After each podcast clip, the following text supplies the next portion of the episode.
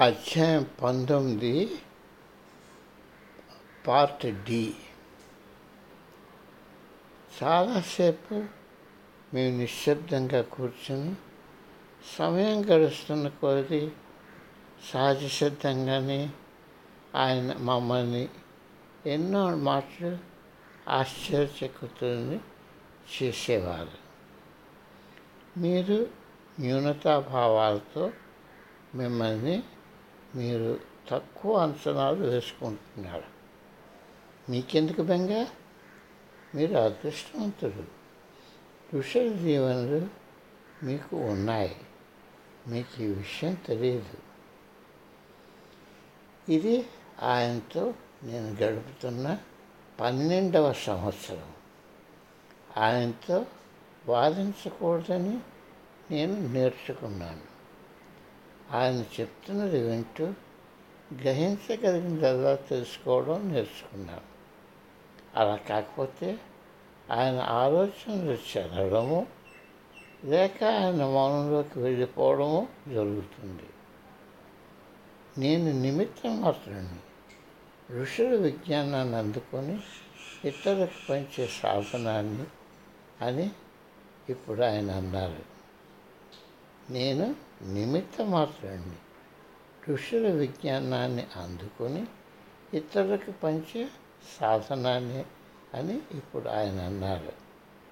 కొంతసేపు మంట వైపు చూసి ప్రపంచంలో అన్నీ ఆనందించడం నేర్చుకో కానీ వాటిపై యాజమాన్యం వహించకు.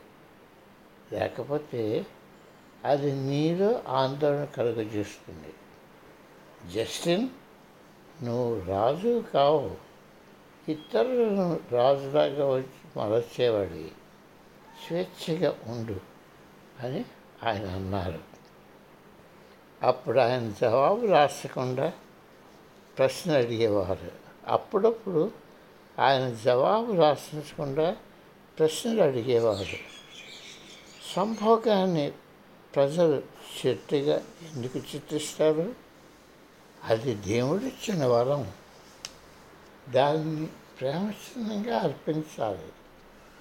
మానవునిగా జన్మనిచ్చినందుకు ఇచ్చే కానుకగా భావించాలి. కొంతసేపు తర్వాత ఆయన ప్రజల ప్రవర్తన మాటలతో మార్చలేము. వారు దాని నుండి బయటపడేలాగా శిక్షణ ఇవ్వాలి అని అన్నారు.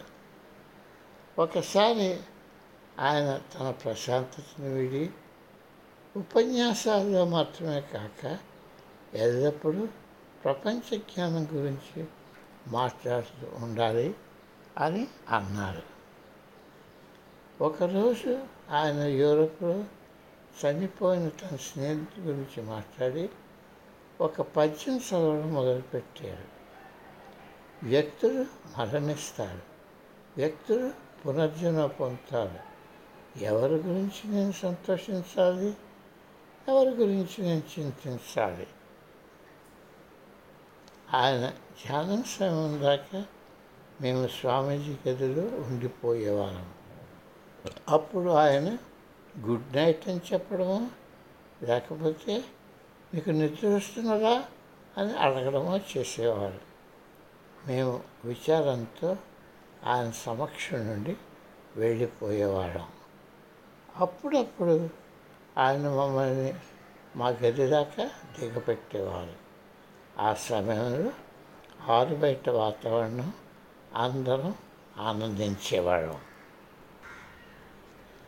ఒక రాత్రి దగ్గరలో ఒక అడవి మృగం గర్జన విన్నాము అది ఒక ఆడపులి అని స్వామీజీ మాకు చెప్పారు. మొదట నేను ఆయన హాస్యం ఆడుతున్నారని అనుకున్నాను. తరువాత ఆయన మాటలు అశక్తి అని అనుకున్నాను.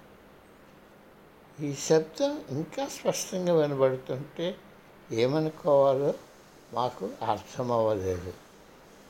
మరుసటి రోజు ఉదయం స్వామీజీ మా తలుపు వచ్చి నిశ్శబ్దంగా ఉండండి నాతో రండి అని అన్నారు. మేము జాగ్రత్తగా చప్పుడు చేయకుండా మా ఆవరణ చివరికి వెళ్ళి ఆయన చూపిస్తున్న దిక్కులోకి చూసాము. అక్కడ ఒక పెద్ద చెట్టు కొమ్మ పైన పెద్ద అందమైన ఆడపడి ఉంది. ఆ కింద కొమ్మపై ఆమెకు కనిపిస్తూ మూడు పిలుపులు ఉన్నాయి. మాకు ముఖ్య కాపురాలుగా ఉన్నాయన మా పర్వతానికి వస్తున్న దారిలో ఉన్న చిన్న గ్రామానికి పెద్ద. ఆయన దయాడు స్వాదు స్వభావుడు మంచి దేహదారోగ్యం కలవాడు నమ్మదగిన వ్యక్తి. స్వామీజీ ఆయన్ను అభిమానించేవారు.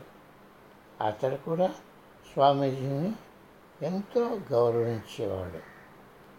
స్వామీజీ ఆశ్రమం కట్టడానికి వచ్చినప్పుడు గ్రామస్తులు ఆయనను ఆహ్వానించారు. అక్కడ వారికి ఆయన చదువు చెప్పి ఆరోగ్యం చూసి పిల్లలతో ఆడుకున్నారు. అతి త్వరలో ఆయన పర్వతాల గుండా వెళ్తుంటే బాబా బాబా అన్న అరుపు అన్ని దిక్కు నుండి వినిపించేది. ఆయన గ్రామంలో గ్రామ పెద్దతో ఇతరులతో కూర్చుని వారికి తను ఎలా సహాయం చేయగలనంటే వారు తమకు ఆరోగ్యం సంరక్షణ కలిగించేయమని కోరారు. కాఠ్మండు పట్టణంలో తప్ప ఆ లలో ఇతర ప్రాంతాల్లో ఆ సహాయం చాలా తక్కువ. త్వరలో స్వామీజీ ఒక చిన్న ఆసుపత్రి పెట్టారు. ఆయన శిష్యులు సిబ్బందిగా తయారయ్యారు ప్రపంచ నలుమూలలోనున్న స్వామీజీ కేంద్రాల నుండి మందులు వచ్చాయి. అవన్నీ ఉచితంగా కావలసిన వారందరికీ డాక్టర్లు ఇచ్చేవారు. పిల్లలకు స్త్రీలకు చాలినన్ని వస్త్రాలు లేక చలిలో బాధపడుతున్నారని స్వామీజీ గమనించారు చలి ఎక్కువ అవుతున్న కొద్దీ వారి బాధ తీవ్రతరం అవుతున్నది. దానితో మరలా అమెరికాలో ఉన్న కేంద్రాలకు పాత బట్టలు సారువులు తువ్వాళ్ళు చెప్పులు పంపమని వర్తమానం వెళ్ళింది. అమెరికాలో పారవేసే వస్తువులు వీరికి ఒక సంపదగా చూస్తున్నారని పంపకాలు చేస్తున్న ఒక సన్నివేశంలో తెరసా చూసింది. మా గురువుగారు ఆశ్రమంలోని సిబ్బంది చాలామంది నేపాల్ మహిళలు కొత్తగా వచ్చిన పెట్టెలు మోసుకుంటూ గ్రామంలోనికి దిగారు. గ్రామస్తులు వాళ్ళ బీదలలో నుండి బయటకు వచ్చి స్వామీజీ చుట్టూ గుండ్రంగా నిలబడ్డారు. ఆయన మొదట పెట్టి తెరిచి ఒక రాశి తీసి ఉన్న పెద్దవాళ్ళు అది సరిపోతుంది అనుకున్న వ్యక్తి దగ్గరికి తీసుకుని వెళ్ళి ఇచ్చారు. మహిళలు కూడా అలా చేయమని ఆదేశాలు ఇచ్చి పెట్టేలో పెద్దవాళ్ళకి సరిపోయే దుస్తుల గురించి చూశారు. ప్రతి ఒక్కరికి కనీసం ఒకటైనా అందించి ఆ పెట్టి అక్కడ వదిలివేసి వారికి కావాల్సిన దాని నుండి ఏరుకోమన్నారు ఆఖరిలో వారిని పట్టుకెళ్తున్నప్పుడు ఎంతో హాస్యాస్పదంగాను నయనాందకరంగాను ఉంది. సరైన జతలు కాని చెప్పులతో కొత్త బట్టలతో గెంతుకుంటూ పిల్లలు శాలువాలు తువ్వాళ్ళు భుజాల మీద వేసుకొని మగవారు రాసే ధరించే స్త్రీలు కొట్టొచ్చినట్టు ఉండే రంగులతో ఉన్న చేపలు వేసుకొని పెంచాలకు తాడు బిగించి హాయిగా నడుస్తున్న మగవారు బొమ్మలతో పసికంతులు ఎంతో పరిస్థితి రాత్రి గౌన్లు వాటిని ఏం చేయాలో తెలియక ఆడవారు నవ్వులు వెలుస్తున్న ముఖాలతో ఆనందంతో అందరూ నడుచుకుంటూ వెళ్ళిపోయారు. తరువాత గ్రామస్తులు వారికి వారుగా ఏమి సహాయం చేసుకోగలరో? స్వామీజీ అధ్యయనం చేశారు. స్త్రీలు పర్వతాలు ఎక్కుకుంటూ వంటకు స్నానాలకు నీరు తెచ్చుకోవడం ఒక్కొక్కసారి ఐదు మైళ్ళ దూరం పెద్ద సీసాల్లో నీరు తలపై మూసు తలపై మూసుకొని రావడం ఆయన చూశారు. భారత నేపాల్ దేశ వర్తకుల నుండి విరాళాలు స్వామీజీ సేకరించి కొండ నుండి క్రిందనున్న గ్రామాలకు మీద నీరు వచ్చేలాగా పైపులు కొని ఏర్పాటు చేశారు. ఆయన మూడు గ్రామాలకు అలాగా స్నానాలకు వంటలకు కడగడానికి నీరు అందచేసి వారి జీవితం వారి జీవితం సుగమం చేశారు. దాని తర్వాత వారికి మరుగుదొడ్డు ఏర్పాటు చేయడానికి పూనుకున్నారు. దానితో వాళ్ళెంతో దూరం బహిర్భూమి కోసం వెళ్ళనక్కర్లేకుండా చేశారు. ఆయన వాళ్ళకు మరుగుదొడ్డు ఎలా వాడుకోవాలో మొదటగా నేర్పారని తెలిసి మేము ఆశ్చర్యపోయాము. మత గురువులు అంటే ప్రీస్ట్ దేవుని గురించి ప్రజలకు ప్రవచనాలు ఇస్తారు.